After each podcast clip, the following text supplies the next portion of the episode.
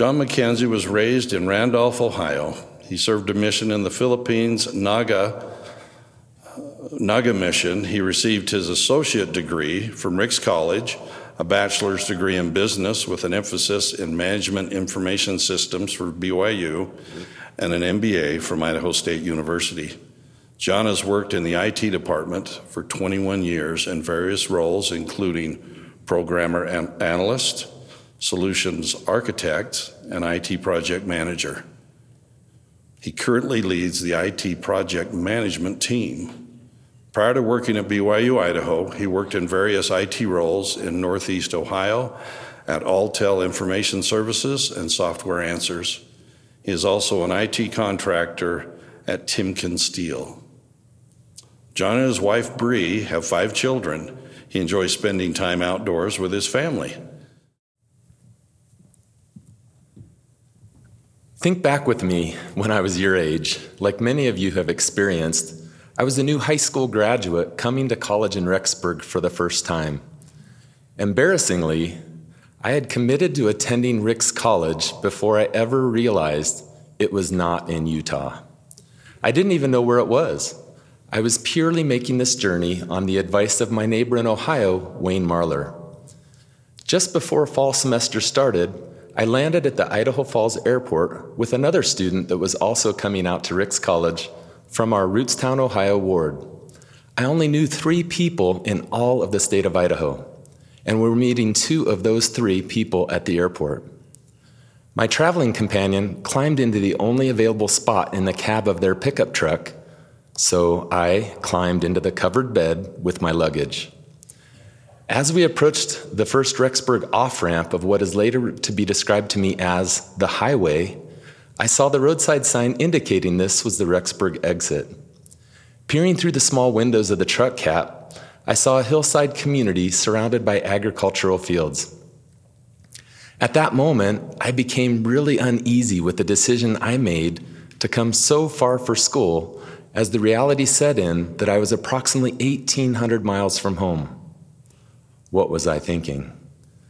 So, luckily, when I was dropped off in the apartment of, uh, sorry, dropped off in the parking lot of my apartment complex about 200 yards from where I'm standing today, I was immediately greeted by friendly college girls. So I was going to take that out, but my wife over here, she made me keep that in. So I began to think to myself, I actually might like it here. And so I was right. I had a fantastic student experience, though, because of the gathering opportunities in classes, student wards, family home evening groups, devotionals, student study groups, campus activities, great roommates, and so much more. I found the words of Stephen W. Owen, the former Young Men General President, to ring true. Never underestimate the strength that comes from gathering with others who are also trying to be strong. We should not confuse the eternal principles of independence and self reliance with the strength that comes from gathering. We are all interconnected in some way, and our actions have an impact on the people around us. When we focus only on ourselves and our own, and our own needs and desires, we miss out on the opportunity to build strong relationships with others and to create an environment of community and belonging. There are many challenges in life that can make us feel isolated and lonely. Many people are more comfortable communicating through screens than in person communication. Awareness is increasing of how social media can create a false sense of security and connection. In my opinion, we need real human interaction to prosper. Here's a photo of a campfire burning brightly as all the logs are fully engulfed in flames. The flames, varying in intensity and size, wrap some logs more than others as the fire provides warmth and light for anyone or anything nearby. Eventually, logs break down from the fire.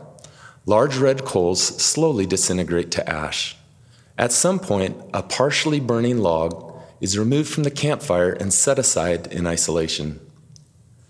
As this log cools, the flames that were once dancing around the log slowly disappear. The embers that were once glowing brightly fade rapidly without other logs to contribute heat and flames. Ultimately, the log is now a charred log, no longer burning, burning brightly or providing heat. The brightly burning logs within the fire remind me of the strength and inclusive feelings we enjoy when together we are working towards a similar goal. When we are united as a community, we are like that log that is burning brightly in the fire. We provide support, light, and strength to one another. We help each other grow and develop and get through difficult times. But like the charred log, we, when we become isolated from one another, we start to lose that warmth and light. We begin to feel alone and we lose the strength that comes from being part of a larger community working towards a common outcome. In last week's devotional, Brother William Bruger shared a story of a young man he has been writing for several years who is in prison.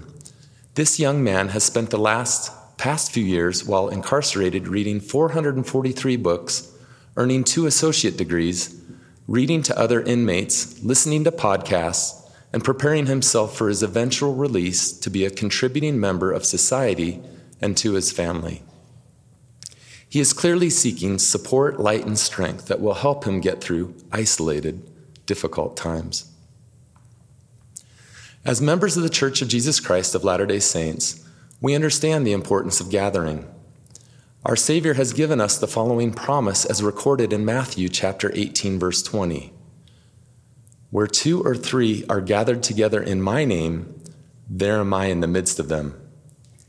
When we gather to worship our Savior, we are strengthened and uplifted in Christ. Now, let me ask a couple of questions for all of us to ponder. How does this campfire analogy relate to the times of isolation we might experience in life? How does it make you feel? Are we fully jumping back into participation in all that the gospel offers, or are we keeping a foot still outside in isolation because we got comfortable there. Altering our behavior can be challenging, especially when it comes to improving our participation in various groups we are a part of. One way to approach this change is to adopt the mindset expressed by the Chinese proverb Pearls don't lie on the seashore. If you want one, you must dive for it. Put simply, we must be proactive in our level of engagement within our groups whether it be through contributing more, volunteering for assignments, or simply being more present in conversations. If we put in the effort to dive for the metaphorical pearls, we can not only increase our contributions within our groups, but also possibly inspire others to do the same. Change may not always come easily, but with a willingness to act, we can make a meaningful impact beyond just our campus community.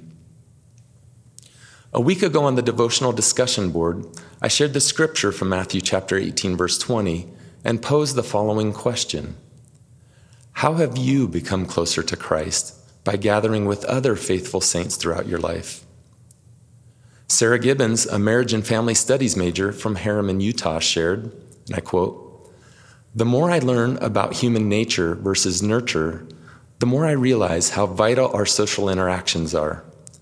It helps us to develop healthy emotional, social, and physical skills. Social interactions are vital for our development from infancy into adulthood. Since gathering with others is vital to our well being, even without religious context, I cannot help but believe that the benefits of gathering with other faithful saints are magnified in, in religious settings. Close quote. Another contributor, Hilary Bagley, wrote, and I quote, as I, write, as I was growing up, my family moved quite a lot. One thing that I could always look for for a sense of stability was that we would be going to church that Sunday, and I would get to have a built in group of friends. Gathering with fellow saints was so meaningful for me for social reasons back then. Gathering with, so, with fellow saints is still social for me, but it is also truly uplifting spiritually. There have been times when testimony has been shared in sacrament meetings or in class that has come as a direct answer to my prayers. I am so grateful we have been commanded to meet together. Close quote. How we interact with each other when gathering matters. Unity in how we treat each other in group interactions can have a big impact on desired outcomes. President Russell M. Nelson provided outstanding guidance in the April General Conference, which can be related to our group interactions and behavior. Now let us listen to his inspired words. My dear brothers and sisters, how we treat each other really matters. How we speak to and about others at home, at church, at work, and online really matters. Today I'm asking us to interact with others in a higher, holier way. Please listen carefully. If there is anything virtuous, lovely, or of good report or praiseworthy that we can say about another person, whether to his face or behind her back, that should be our standard of communication. If a couple in your ward gets divorced, or a young missionary returns home early, or a teenager doubts his testimony, they do not need your judgment. They need to experience the pure love of Jesus Christ reflected in your words and actions. If a friend on social media has strong political or social views that violate everything you believe in, an angry, cutting retort by you will not help building bridges of understanding will require much more of you. But that is exactly what your friend needs. Contention drives away the Spirit every time. Contention reinforces the false notion that confrontation is the way to resolve differences but it never is. Contention is a choice. Peacemaking is a choice. You have your agency to choose contention or reconciliation. I urge you to be a peacemaker now and always. Brothers and sisters, we can literally change the world. One person and one interaction at a time. How? By modeling how to manage honest differences of opinion with mutual respect and dignified dialogue.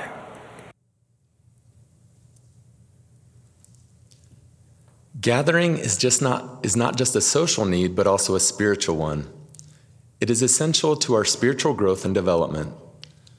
Elder Neil L. Andersen of the Quorum of the Twelve Apostles said, We need the ordinances and covenants we remember and renew each week as we take the sacrament.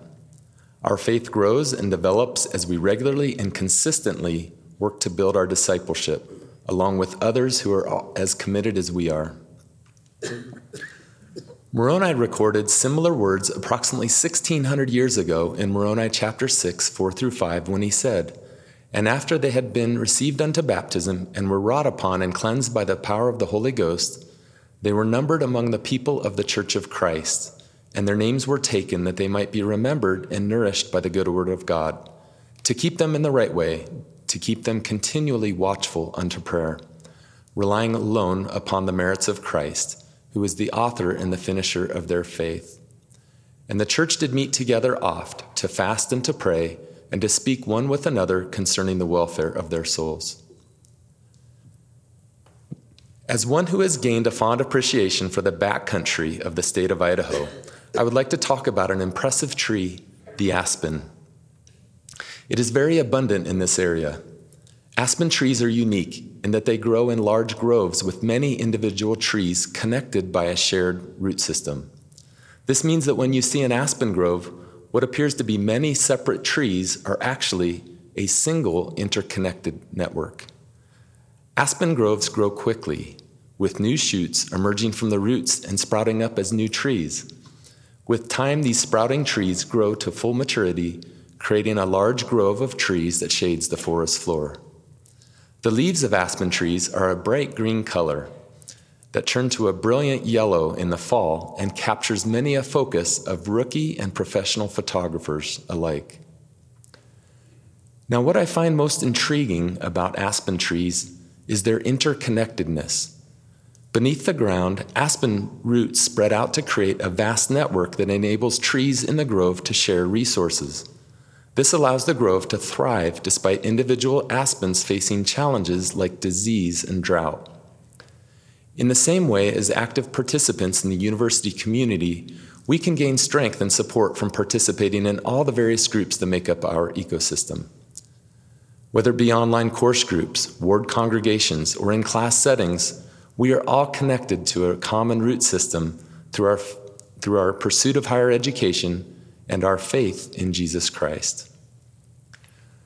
The scriptures teach us about the importance of gathering in groups. In the Doctrine and Covenants, we are instructed to meet together often to strengthen and encourage one another. Just like the Aspen Grove, we can share resources and support each other in times of need. Through our participation in groups, we can strengthen our faith gain new perspectives, and receive comfort and guidance from those around us. When we treat each other with kindness, compassion, and respect, we create a network that is like an aspen grove, sturdy, vibrant, and immovable. But when we act inward with selfishness or cruelty, we weaken our connections to one another and possibly risk the well being of others.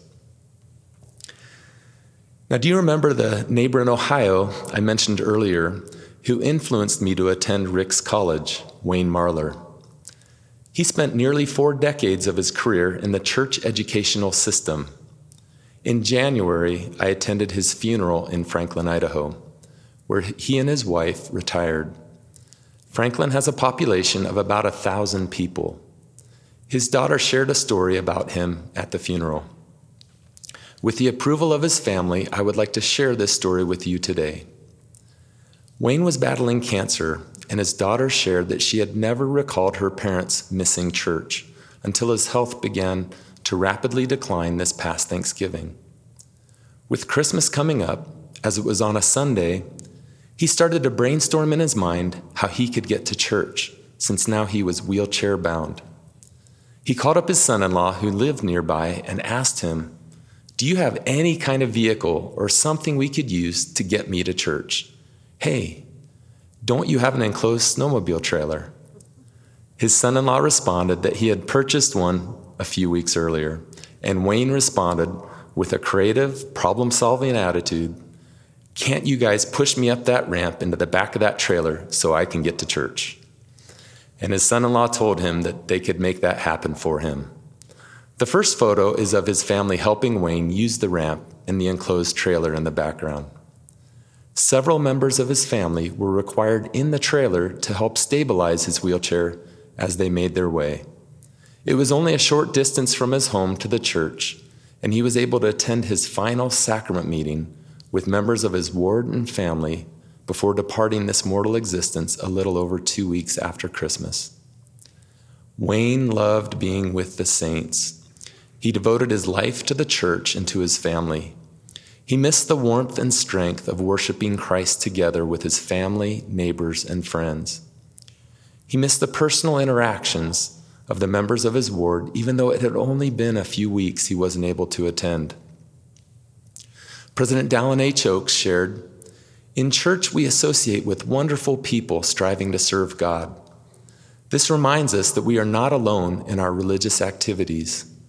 We all need associations with others, and church associations are some of the best we can experience for us and our companions and children.